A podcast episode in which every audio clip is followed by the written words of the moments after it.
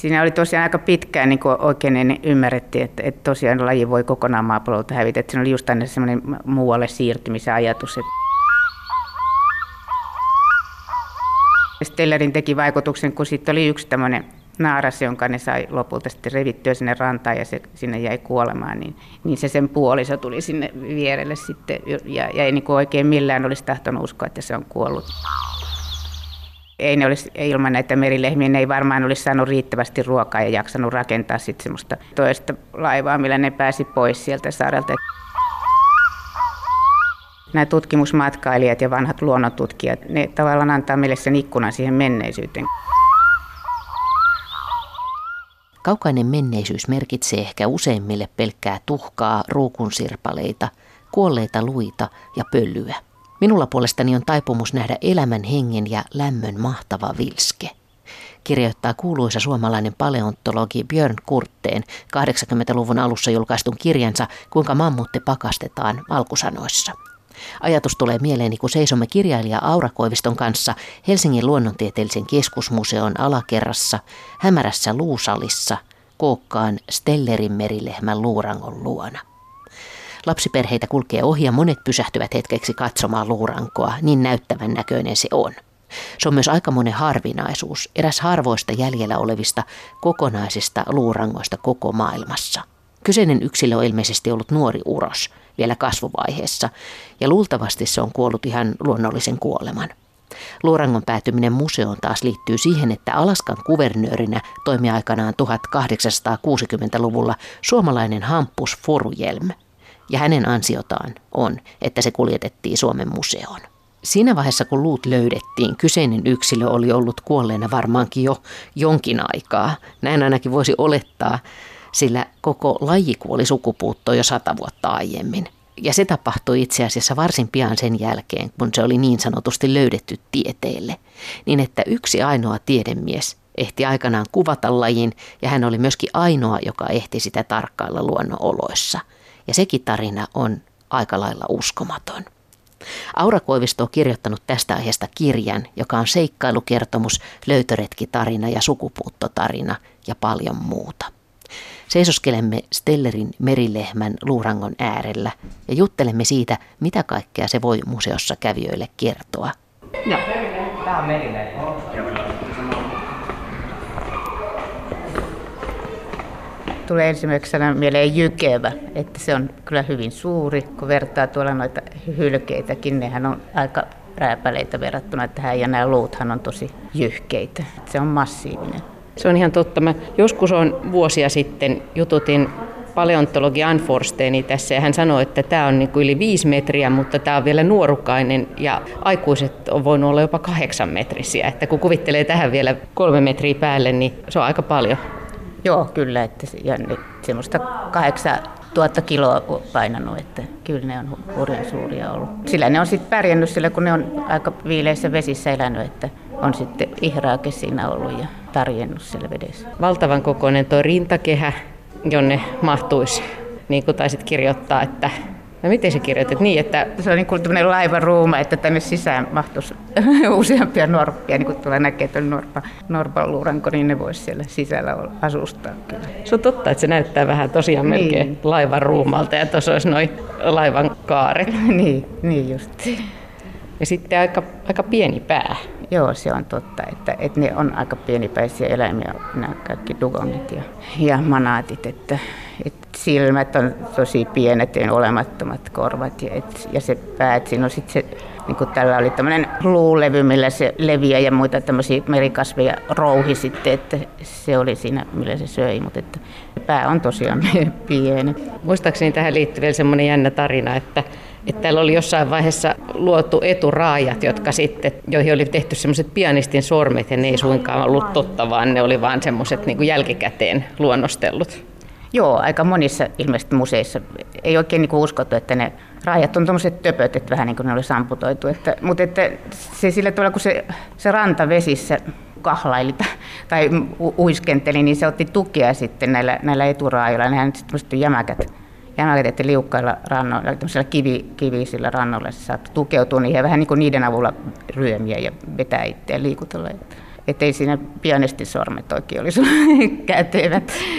Kaukaista sukua yllättäen norsuille. Joo, että ne norsuille ja eläimille, että nämä on niin nämä kaikki nämä dugongit ja lamanttinit on, on niille sukua. Ja tavallaan niin kuin ilmeisesti vähän sitten semmoista, että ne elää semmoista perheyhteisöissä ja niin, niin kuin norsutkin. Kun sä oot kirjoittanut kirjan Stelleristä, hänen löytöretkestään ja merilehmästä, niin sitten kun tulit sen jälkeen nyt katsomaan tätä uudestaan tätä luurankoa, niin Pystyykö se tavoittamaan nyt katsellessa tätä jotain siitä eläimestä, joka on joskus ollut verta ja lihaa? Kyllä se tavallaan, kun se aika pitkään sitä kaikki oli lukenut näitä tarinoita, ja nehän on hyvin traagisia ja murheellista lukea, miten, miten niitä silloin tapettiin. Niitä niin kuvattiin aika tarkkaan, miten tämä Steller kuvasi, miten, miten sillä tappoi niitä, ja, ja just miten nämä, se, just se perheyhteyden tiiviys, että ne yritti puolustaa nämä muut sitten aina sitä yhtä, jota oli haavoitettu ja, ja yritettiin ottaa hengeltä ja, seurasivat ja yrittivät auttaa. Ja, niin, ja sitten, että se niin nopeasti kuoli tämä laji sukupuuttoon, niin ihmiset sen sitten tappoivat ja söivät. Niin, niin sitten tulee ja katsoo tätä, niin kyllähän se niin on aika riipaseva, kun tulee ne kaikki mielikuvat siihen mukaan. Niin, tämä oli aika suuri kokoinen, vähän semmoinen kömpelö rantavedessä möllöttelijä ja aika semmoinen niin lempeä. Joo, lempeä ja rauhallinen, että, että kun Steller kuvasi, kuvasi niitä, niin, että, niin hän sanoi, että niin saattoi rannalta käsin joskus kepillä tai jopa ihan kädellä koskea niitä, että ne oli niin rauhallisia, ei ne osannut pelätä ihmisiä sitten. Ja, ja ne ei ole niin hirveästi äänellytkään, että ne siellä hiljakseen, hiljakseen siellä söi niitä leviä, laidunsivat siellä ja vähän puhisivat ja huokailivat, mutta ja, ja näitä poikasia ne puolusti, että ne oli siellä hyvin tiiviisti aina, aina vanhempien lähellä. Ja niin kuin tässä kirjassasi Mies ja merilehmä sen lopussa kirjoitettiin, niin joku luonnontutkija on myöhemmin todennut, että maailma on vähän yksinäisempi paikka taas, kun ei ole näitä merilehmiä, niin tulee semmoinen olo, että olispa se hauska. Hauska, että näin tämmöinen laji täällä vielä olisi. Niin kyllä se monesti, kun katsoo kirjoista tai jostain kuvia näistä kaikista sukupuuttoon kuolleista eläimistä, niin kyllä semmoinen haikeus tulee, että, että miksi, varsinkin kun ne, sitten ne, jotka on ihminen hävittämällä hävittänyt, että, että ne vois olla täällä vielä. Niin kuin, no sitten toisaalta ajattelee, että kuinka nämä sukupolvet meidän jälkeen, että lapset, lapsen lapset, katsooko he sitten kuvia norsuista ja, ja tiikereistä ja muista eläimistä niin samalla haikkeudella, että ne on hävinnyt silloin. Niin lajejahan kuolee luontaisestikin sukupuuttoon, mutta esimerkiksi tässä Stellerin merilehmän tapauksessa, niin siellähän ne voisi olla möllötellä edelleen sillä alueella, missä niille sitä ruokaa edelleen riitti. Et se sukupuutto oli lopulta sitten tosi nopea. Joo, se oli hyvin nopea. Että kyllä ne alkujaan, eli laajemmallakin alueella, ihan, ihan suolla Kalifornian, siellä Yhdysvaltain rannikolla asti, mutta ilmeisesti ehkä osin saattoi olla, että ei ilmasto oli vähän liian viileä jossain vaiheessa niille, niille ja sitten sit kyllä nämä, niin kuin nämä alkuperäiskansatkin niitä tappoivat ja söivät, että se ei hirveästi kestänyt tätä metsästystä, koska se on tämmöinen hyvin hitaasti lisääntyvä laji, pitkäikäinen. Niin, mutta sitten just tässä vaiheessa, kun se kuoli sukupuutto, niin ilmasto oli, oli taas kyllä vähän lämpimässä, että sille olisi periaatteessa tullut paremmat ajat, mutta, mutta se tapettiin sitten, silloin kun sitten tämä Stellerin Veringin tutkimusretkikunta tuli sinne Veringin komendorin saarille, niin sitten sen jälkeen ei ehtinyt kulua kuin alle 30 vuotta, niin, niin se oli tapettu sukupuutto.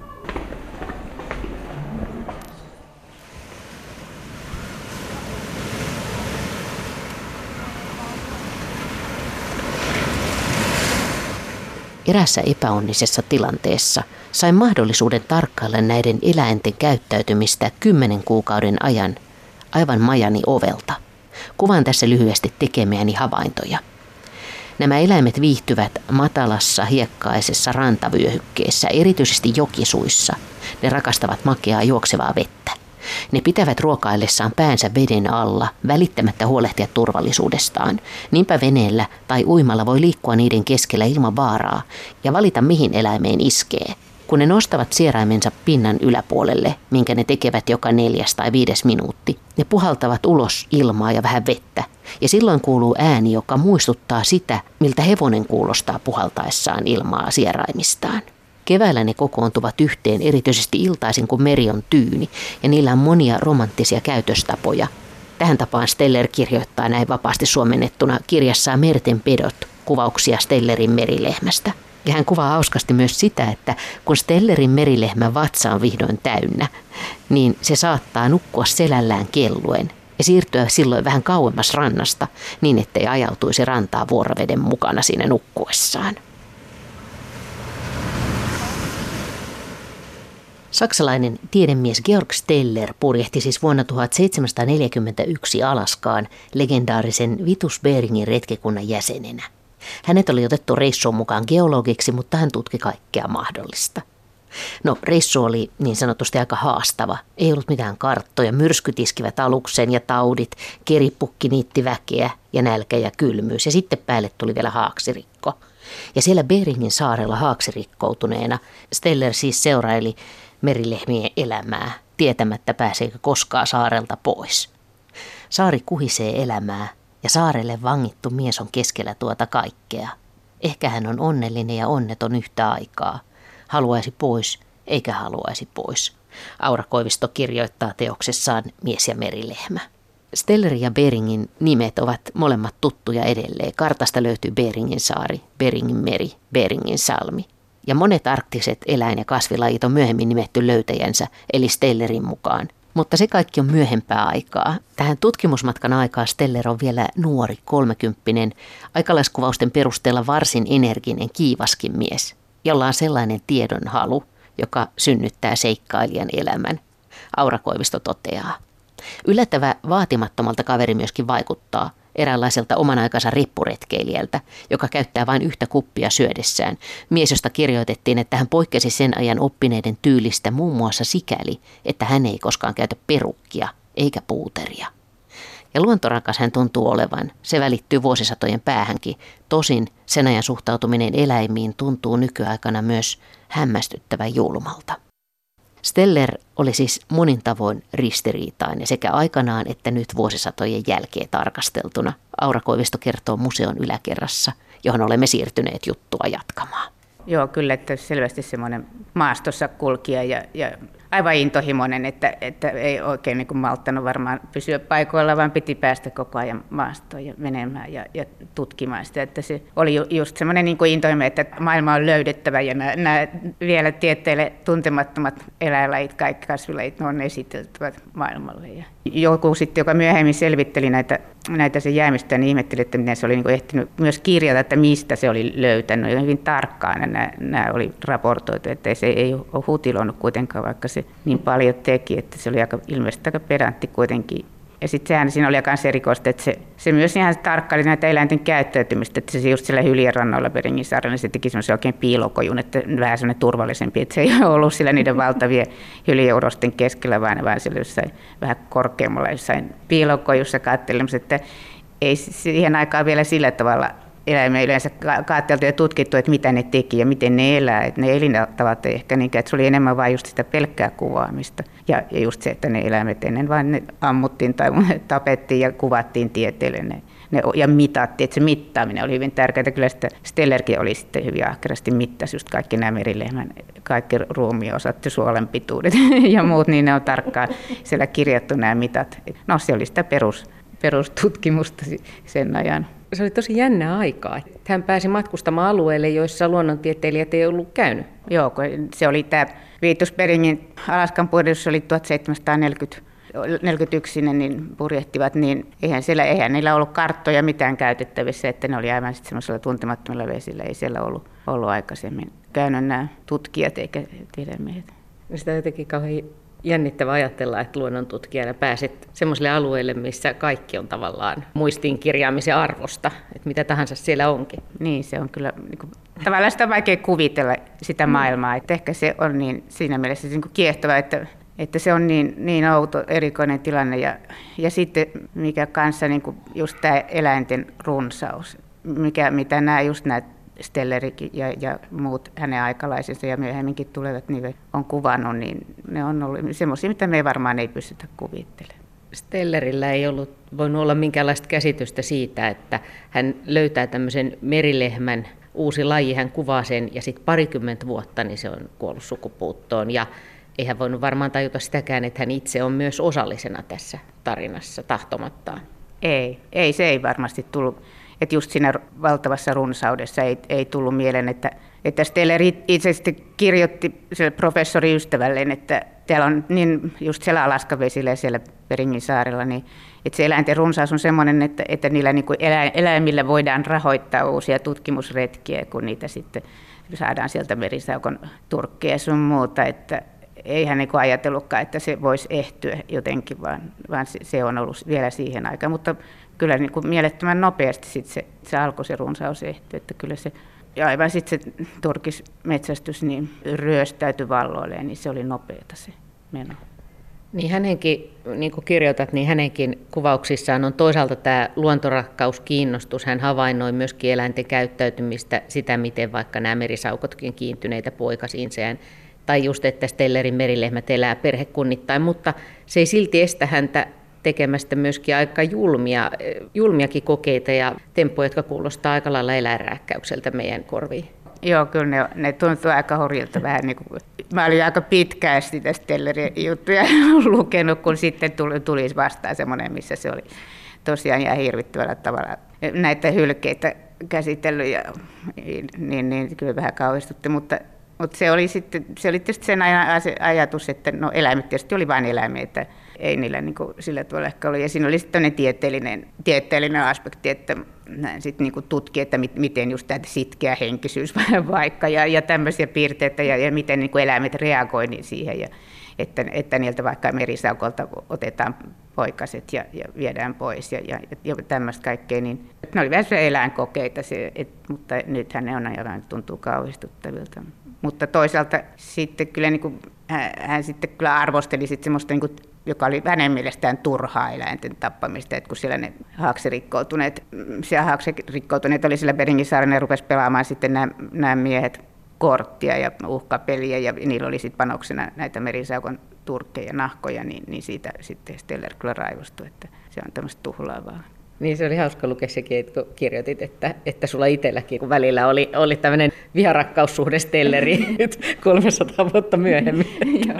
Joo, itse asiassa mä muistan, että mä, mä joskus ihan parikymppisenä luin ekan kerran siitä Stelleristä ja, ja silloin luin just näitä kuvauksia. Se oli naaleista vissiin, mä että voi yökottava. Joo, tosiaan, että en, en kyllä niin ajatellut, en olisi voinut kuvitella silloin, että mä uppoudun sen äijämaailmaan, niin niin syvästi. Että, mutta, niin, se tietysti pitää vähän ajatella sitten, että, että oma aikaansa vasten, että minkälaiset ne käsitykset on, on ollut silloin ja mitä on ymmärretty eläimistä.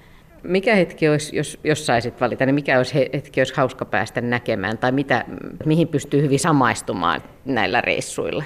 Ehkä, ehkä mitä mä nyt sitten kuvia kattelin, niin, niin jotenkin nämä Peringin saaren nämä maisemat, niin ne, ne muistutti kyllä, ne oli jylhempiä kuin tämä, mutta tämä niin kuin mulle rakas, mä nuoruudessa aika paljon retkeilin tuolla Varangevuonolla Pohjois-Norjassa, missä, ja, ja, nyt on sitten kanssa uudestaan, niin, missä on näitä lintuvuoria ja, ja muita, ja se, se meri ja ne maisemat, niin, niin, niin jotenkin sitten ehkä sen takia se Beringin saaren tarina myös alkoi kiehtoa.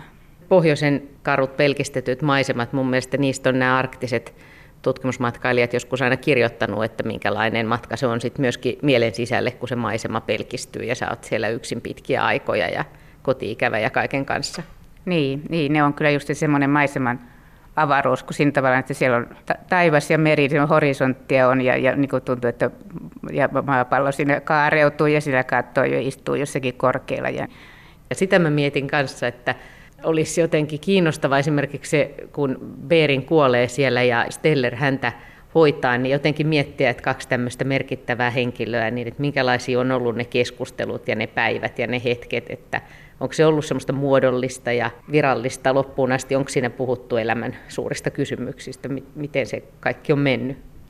No siinä oli varmaan tällä Stellerillä ja Beringillä oli tietysti se, oli se matkan aikana, niillä oli aika kireet välit, koska just sen takia, että Bering kapteenina oli, oli huolissaan tästä että kuinka ne pääsee nyt hengissä takaisin sinne satamaan ja, ja Steller taas kiihkeänä halusi vaan maastoon eikä mitään. Et niillä oli kyllä hyvin, ne oli hyvin kitkaa oli siellä, ja, ja ne, niin kuin sama hytin jako keskenään. Ja, ja, ei, mutta sitten sit se varmaan jossain vaiheessa, jossain vaiheessa kun se Vering sairasti keripukkia, niin, niin sitten Steller häntä siellä jo matkan aikana hoivaili, että keräsi yrttejä siellä saarissa ja Vering pääsi uudestaan jaloilleen. Se varmaan teki vaikutuksen kyllä, että Stellerin hoivailu silloin, mutta sen, ei ne riittänyt ne yrtit ja se palasi uudestaan se keripukki ja, ja kaikki. Niin, no siellä sitten, siellä saarellahan tosiaan jo sitten, Bering oli jo kuolivuotella, makas siellä kömmänässään ja, ja Steller häntä hoiti, niin Steller itse siinä kyllä kirjoitti siinä päiväkirjassaan, että Bering kertoi vähän omasta elämästään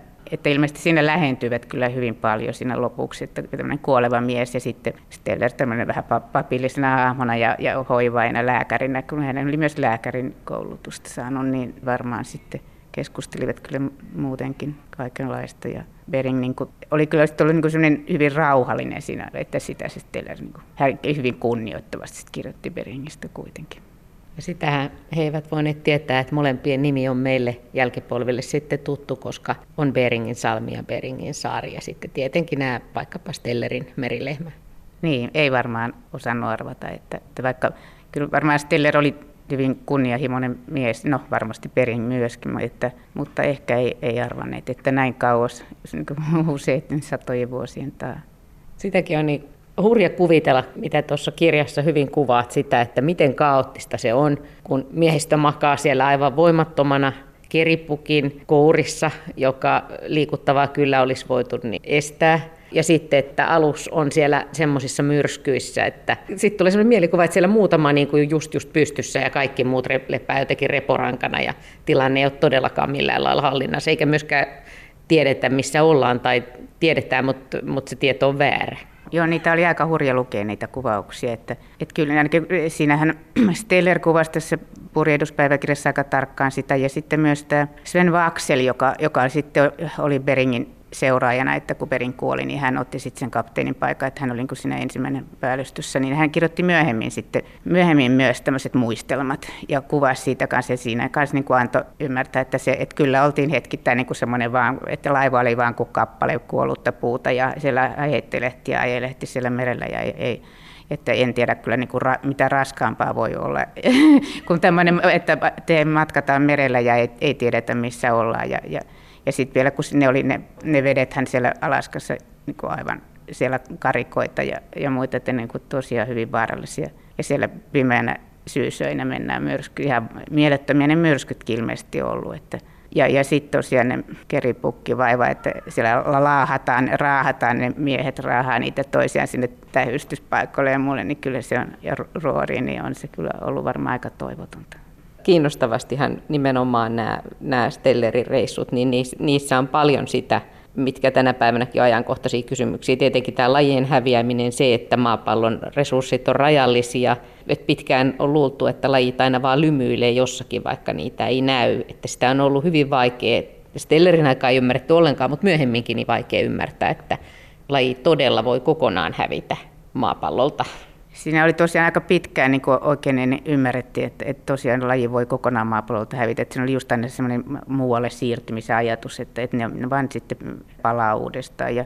Eikö Stellerin merilehmän tapauksessakin ollut niin, että tavallaan voidaan sanoa ihan selvästi se viimeinen hetki, kun joku semmoisen merilehmän näki, mutta sitten sen jälkeen on, on epämääräisiä mahdollisia havaintoja, oli jotakin, jotka ehkä sitten ei kuitenkaan ollut. Joo, siitä oli vähän se, sehän oli sijoitettu, se, että se olisi 1768, sen no sitten oli vähän vielä sitten semmoisia epämääräisiä, ne saattoi olla kyllä jotain vala, valashavaintoja ja, ja muita, että se ehkä tämmöinen Stellerin merilehmä saattoi olla niinku tavallaan helpoimpiakin eläimiä siitä havaita, koska se oli niin iso ja, ja se oli hyvin rajatulla alueella, kun se kuitenkin tässä piti ihan rannoilla olla sen, sen leväravinnon takia, että mutta jos Telleri ei olisi koskaan kertonut näistä merilehmistä, ei semmoista tiedemies voi, voi tehdä, mutta silloin ei olisi välttämättä niin moni tuleva matkailija tajunnut, että voidaan tonne pysähtyä ja saada sieltä ruokaa.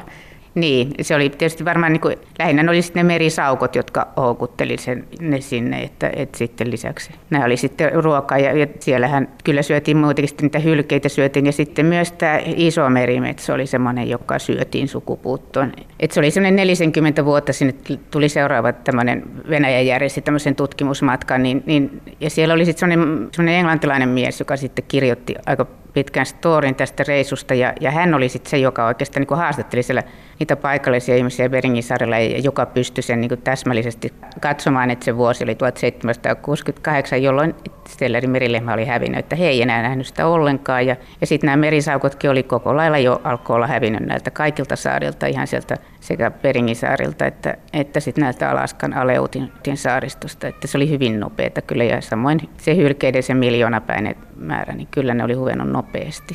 Niin yksi meribiologi tässä kirjoittanut just näistä aiheista, joita mä luin tuossa, kun just kun mä sitten Stelleri tarinaa kirjoitti, niin, niin hän just totesi, että nämä tutkimusmatkailijat ja vanhat luonnontutkijat, että ne tavallaan antaa meille sen ikkunan siihen menneisyyteen, kun ne kertoo, kertoo näistä runsauksista, että, että se meistä se voi tuntua ihan, että se on satuilua tai ettei me uskota, mutta että kyllä Stellerkin oli hyvin semmoinen pedantti tutkija ja ei varmasti liioitellut eikä niin paisutellut niitä asioita, vaan, vaan halunnut kertoa, mitä hän näki. Niin sitä mä menisinkin kysyä Aura Koivisto, että minkä takia sä halusit kirjoittaa tämän Stellerin tarinan tai miksi susta tuntuu, että se on tärkeää kirjoittaa? Joo, kyllä se varmaan nämä ajatukset, mikä mulla tuli just tämä, tämä luonnontutkijoiden tarjoama ikkuna, ikkuna menneisyyteen ja siihen eläinten runsauteen ja se, mikä on kadonnut ja, ja että, että havahduttaisiin tästä tämmöistä turtumuksesta, että nämä, olisi, niin nämä pienet häviävät määrät olisi niin luontaisia tai, tai normaalia. Että myös sekin vaikuttaa, että mitä mä itse olen, kun olen innokas lintuharrastaja ollut kauan, niin, niin mitä nyt tässä ihan, ihan viime vuosina on, on tajunnut, että miten ne ihan tämmöinen lintujen laulu on vähentynyt aika huikeasti. Että tämmöiset Tellerin tarinat antaa semmoista historiallista perspektiiviä vähän ja, ja sen ehkä halusin kytkeä sitten vielä mukaan. Sen lisäksi, että tämä nyt oli Steller, oli tämmöinen seikkailutarina myös, että sekin, että siitä niin alkujaan lähti. Niin, mutta sä kirjoititkin jossain, että se on niin kuin, vaikka, vaikka tavallaan tietää, miten käy, niin jossain vaiheessa se oli tosi jännää silti lukea niistä käänteistä. Mm, joo, kyllä niin jo ihan tämmöinen että se oli sellainen seikkailutarina ja sitten niin yhden ihmisen elämä, mihin uppoutui ja seurasi. Ja, ja sitten tosiaan myös nämä, nämä koko nämä maailman muutokset. Niin, se oli, siinä oli niin kuin monta eri tasoa ja ehkä sen takia se sitten siihen jäi kiinni ja, ja siitä halusi kirjoittaa.